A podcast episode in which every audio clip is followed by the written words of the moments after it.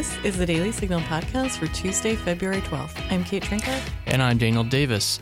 Social justice, you've probably heard the term. It's a buzzword, but it's also an ideology. When you peel back the layers, it becomes quite clear that this new social justice ideology stands directly against America's founding principles, things like blind justice and equality before the law. Noah Rothman writes about all of this in his new book, Unjust Social Justice and the Unmaking of America. He'll join us in studio to discuss. But first, we'll cover a few of the top headlines. Well, President Trump is calling foul on Democrats for what he says is a brand new demand in border negotiations. Democrats are now pushing for a cap on the number of beds available in ICE detention centers and that's creating a real roadblock for Republicans as they try to reach a deal this week. The government is set to shut down again on Friday unless the two parties can agree on a government funding and border security bill. President Trump tweeted over the weekend, quote, "The border committee Democrats are behaving all of a sudden irrationally. Not only are they unwilling to give dollars for the obviously needed wall, they overrode recommendations of border patrol experts, but they don't even want to take murderers into custody. What's going on? California Governor Gavin Newsom, a Democrat, tweeted Monday The border emergency is nothing more than a manufactured crisis, and California's National Guard will not be part of this political theater. End quote. And he's not all talk. Newsom plans to remove all but around 100 of California's 360 National Guard troops at the border, according to the Associated Press. Governor Michelle Lujan Grisham of New Mexico issued a similar order last week, saying per NPR, I reject the federal contention that there exists an overwhelming national security crisis at the southern border. Well, freshman Democrat Ilhan Omar of Minnesota is getting serious flack from both parties after tweeting what many consider to be anti Semitic messages. It all started with House Minority Leader Kevin McCarthy, who threatened to take some action against Omar and Rashida Tlaib, another freshman Democrat, over their past anti Israel positions and statements. In response, Omar tweeted, It's all about the Benjamins, baby. That's quoted from a 1997 rap song by Puff Daddy, but the meaning there was suspect. It's all about the Benjamins, meaning what exactly? The Jews? Well, Omar soon provided more clarity after a journalist challenged her to spell out what she meant. Who's paying members of Congress to be pro Israel? Omar responded with one word AIPAC. That's the largest pro Israel group in the country. While House Democratic leaders were quick to issue a statement on Monday saying, quote, Anti Semitic tropes and prejudicial accusations about Israel's supporters is deeply offensive. And then Omar issued her own apology. Quote, My intention is never to offend my constituents or Jewish Americans as a whole. We have to always be willing to step back and think through criticism, just as I expect people to hear me when others attack me for my identity. This is why I unequivocally apologize. End quote. While Virginia Democrats considered this weekend beginning impeachment proceedings against Lieutenant Governor Justin Fairfax, accused of sexual assault by two women, they've now halted, reports the Wall Street Journal. Virginia Democrat Patrick Hope, who is in the House of Delegates, told the Journal The impeachment process is about investigating to find the truth. I am open to discussions on other avenues that would accomplish the same goals. Meanwhile, Fairfax maintains his innocence, telling the Washington Post even when faced with those allegations, I am still standing up for everyone's right to be heard, but I'm also standing up for due process. End quote. The Hill reports that Fairfax has been put on leave by his law firm, Morrison and Foerster, as they investigate the claims. Well, the Houston Chronicle dropped a bombshell report on Sunday detailing the first findings of a six month investigation into sexual abuse claims in Southern Baptist churches. The report found over 700 claims of sexual abuse in the past 20 years. Many of the victims were children. The accused men were pastors, youth ministers, deacons, and volunteers. Many of them were convicted and sent to prison, where nearly 100 now remain. The Southern Baptist Convention is America's largest Protestant denomination with over 47,000 affiliated churches. In an interview with the Houston Chronicle, August Boto, interim president of the denomination's executive committee, said his first response was anger, anger that this could ever have happened in Baptist churches. He told the interviewer, quote, "You are not my opponent. You are not the opponent of the Southern Baptist Convention in your reporting. You're helping us. I'm all for shining the light of day upon crime. End quote. On a slightly better note, the National Down Syndrome Society just released a new video that contrasts the dreary predictions of medical professionals with the realities of the full lives of many people who live with Down syndrome. Down syndrome? Well, there'll be a lot of limitations. Are you sure about that? They tend to do well performing only the simplest of tasks. I am a lobbyist on Capitol Hill. A regular life with lasting relationships. We've been together for 14 years. Their cognitive ceiling limits their ability to work. I own a business. The business owner who spoke in that video portion that we heard, Collette Divitto, has a bakery with 13 employees, according to the Today Show website. The 26 year old told Today, I love to bake. I had been taking baking classes since I moved to Boston. I tried to get a job and they said I was not a good fit. And I had to open a cookie company to also create more jobs for people with disabilities. Well, up next, we talk about social justice with Noah Rothman, author of a new book. Are you looking for quick conservative policy solutions to current issues? Sign up for Heritage's weekly newsletter, The Agenda. Each Tuesday in The Agenda, you will learn what issues Heritage scholars on Capitol Hill are working on, what position conservatives are taking, and links to our in depth research. The Agenda also provides information on important events happening here at Heritage that you can watch online, as well as media interviews from our experts. Sign up for The Agenda on heritage.org today. And we're joined now by Noah Rothman. He is the associate editor of Commentary Magazine and author of the new book, Unjust Social Justice and the Unmaking of America. Noah, thanks for coming in and joining us. My pleasure. Thanks so much for having me. So, Noah, obviously, we live in a time of increasing uncertainty, um, political and cultural change happening all around us. Uh, and your book really, I think, gets at the heart of so much of what's troubling us. Um, why do you think America needs this particular book at this moment? Well, social justice has become a, uh, a catchword, a, a, sort of a phrase that, if you're not really too familiar with it, might seem pretty unobjectionable. It's just a way to think about fairness and equality in a just society and righting historical wrongs. What could be more American than that? In practice, however, in the hands of its activist class, it has become the antithesis of the kind of blind, objective justice that we see meted out in courtrooms. Its adherents uh, believe in things like the fact that meritocracy is just a myth, um, that individual agency is a lie. Your destiny is in many ways uh, set as a result of your accidents of birth, that separatism, racial, demographic, or otherwise, is good explicitly because it prevents discomforting social situations, and that colorblindness in institutions is naive at best and maybe even dangerous. And when I explain to social justice activists on the left that this is exactly what white supremacists believe, they sort of look at you funny. Um, these are lies. They're right. myths. They render you gullible and su- subjective. And they're obstacles in the pathway to addressing real racial discrimination, institutional or otherwise, which is real, and I don't deny it. Um, but this the prescriptions in the hands of social justice activists amounts to creating institutions that are dedicated to discrimination in order to achieve equality. And there is no justice in that. The cure for the ills of bigotry is not more bigotry. Okay, well, you anticipated like 30 of my questions. so good work. I've been doing there the now. Get it all out. um, I want to touch back on one point you said. You noted that there was similarity between the way um, identity politics folks and white supremacists think. Could you expound a bit on that relationship? Yeah, sure. I mean, there is a a philosophical foundation for social justice, which is pretty unobjectionable and is rooted in Catholic teachings in the 19th century and in the late uh, 1960s, early 1970s. John Rawls put some meat on these bones and he identified how we could mete out historical justice in a just fashion by thinking about justice, not in, in any sort of courtroom sense, as so, sort of a finite commodity that is distributed either equally or unequally. And in order to achieve a just society, you have to create institutions that mete out this justice uh, in a fair way, by an enlightened way. And the only way to do that is to create this theoretical construct called a veil of ignorance, from which this enlightened distributor would operate behind. So his biases, conscious or otherwise, could not be satisfied.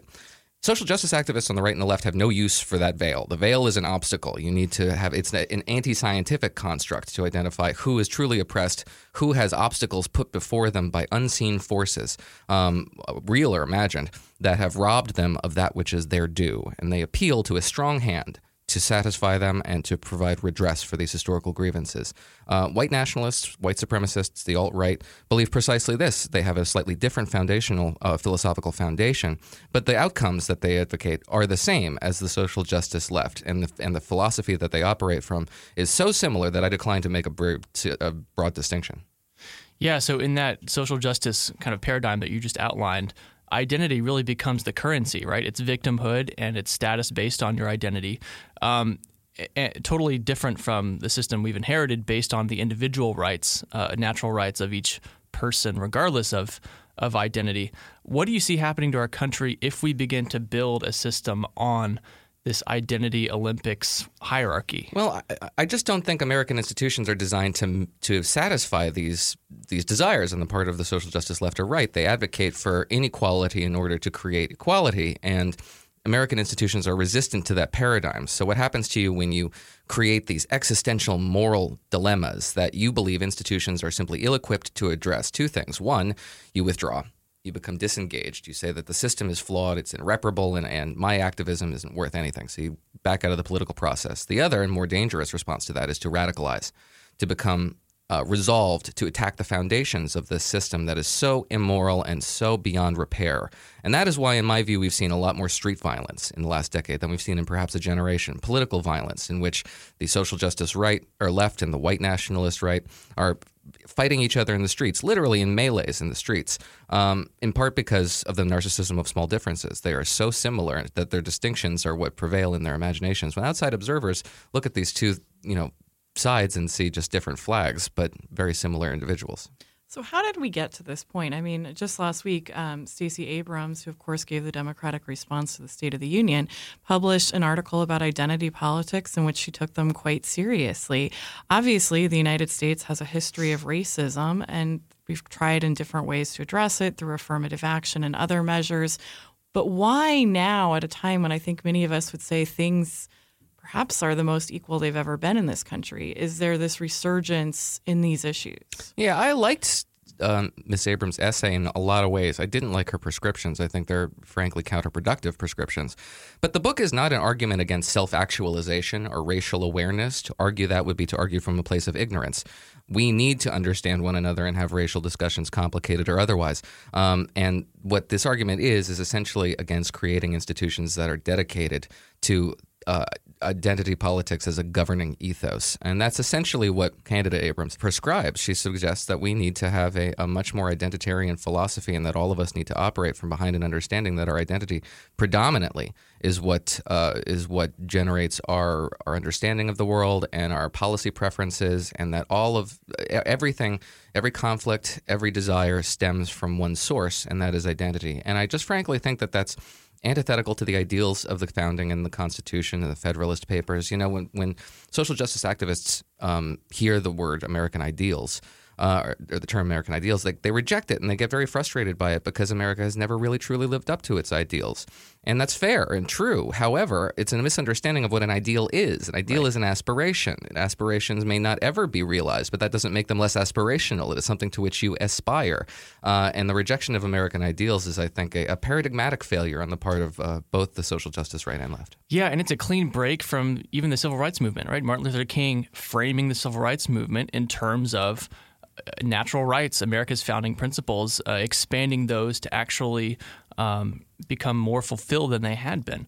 Um, so, so you say in your book that it's not just liberals though that are falling for this new identity politics paradigm. So, who else is is falling for the ruse? Well, the social justice right. Anybody who's embraced a sort of identitarian philosophy as a response, in, in fact, in many ways, to the social justice left.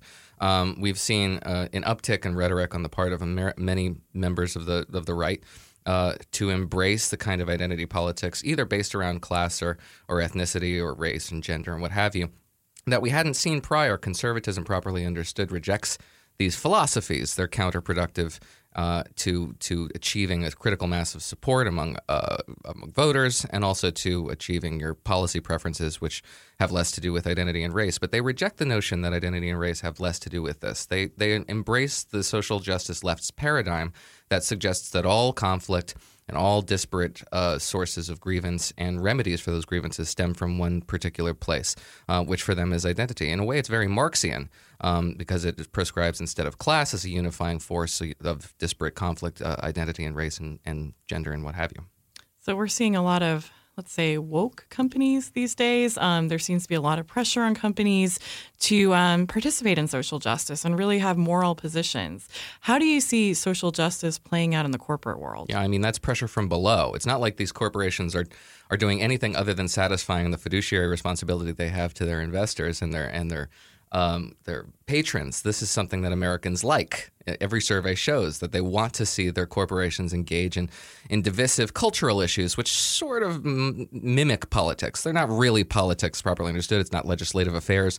Um, it's really just uh, irreparable, irre- often irreconcilable cultural dif- differences. But it, it's a testament to how gullible social justice ideology makes people um, because this is not politics, and wearing somebody's uh, wearing somebody's face on your shoe doesn't make you a more political person, but you feel like you're politically engaged. It's a way to satisfy the desire, a noble desire, to participate in politics um, without having to do any of the homework and having to really understand what you're talking about. My favorite story that I talk about in the in the book is to exemplify this phenomena is the the uh, fearless girl statue in downtown Manhattan. So there was a I think it was early 2017, there was a bronze statue of an elementary school age girl standing arms akimbo directly across from the Wall Street Bull. And it was uh, said to be this, this really powerful challenge to patriarchal uh, structures in the financial services industry and a call to get more women into C suite executive positions in that industry. And Democrats feted this thing like you wouldn't believe. They had uh, Bill de Blasio saying this is a real challenge to men. It made men uncomfortable. It was hard to find men who were uncomfortable, but they had to be. You assumed they were. Um, uh, Elizabeth Warren made a pilgrimage down there, said, uh, stood next to the statue with the caption, Fight Like a Girl. It was really a, a celebrated idol.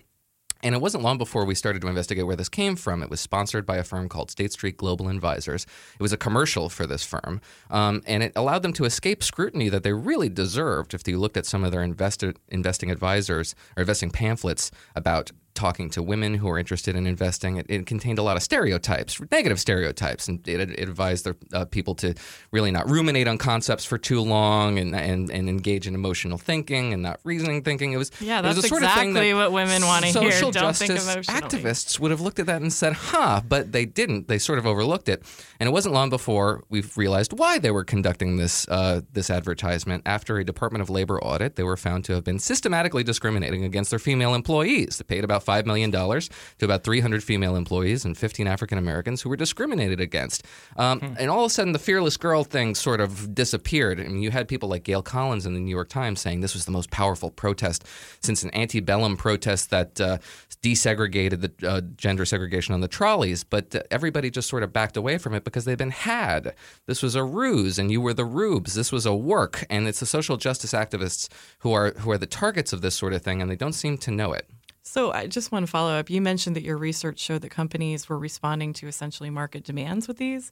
And I was surprised by that because, I mean, the country, you know, politically and otherwise seems pretty much split down the middle.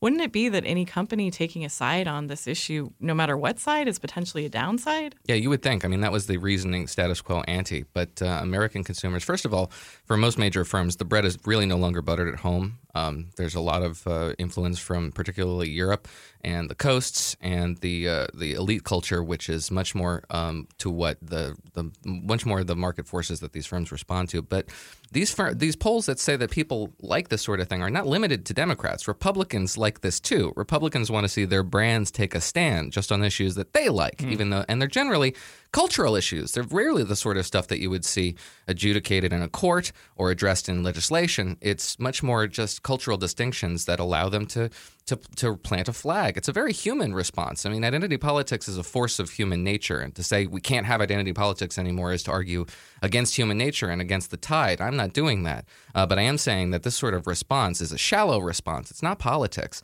It's uh, it's it's uh, culture and identity and, and staking out a ground for yourself. And um, I, and while that's probably an inevitable thing, uh, it, to the extent that it renders you gullible and manipulable by people who are trying to sell you something, I mean that should be a red flag.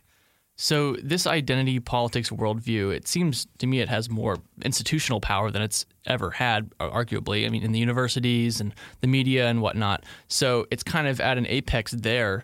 And yet at the same time, it's really being challenged, I think, unexpectedly by some kind of prophetic voices. Obviously, your book, others like Jordan Peterson are kind of flying under the radar to give young people a real strong critique of this.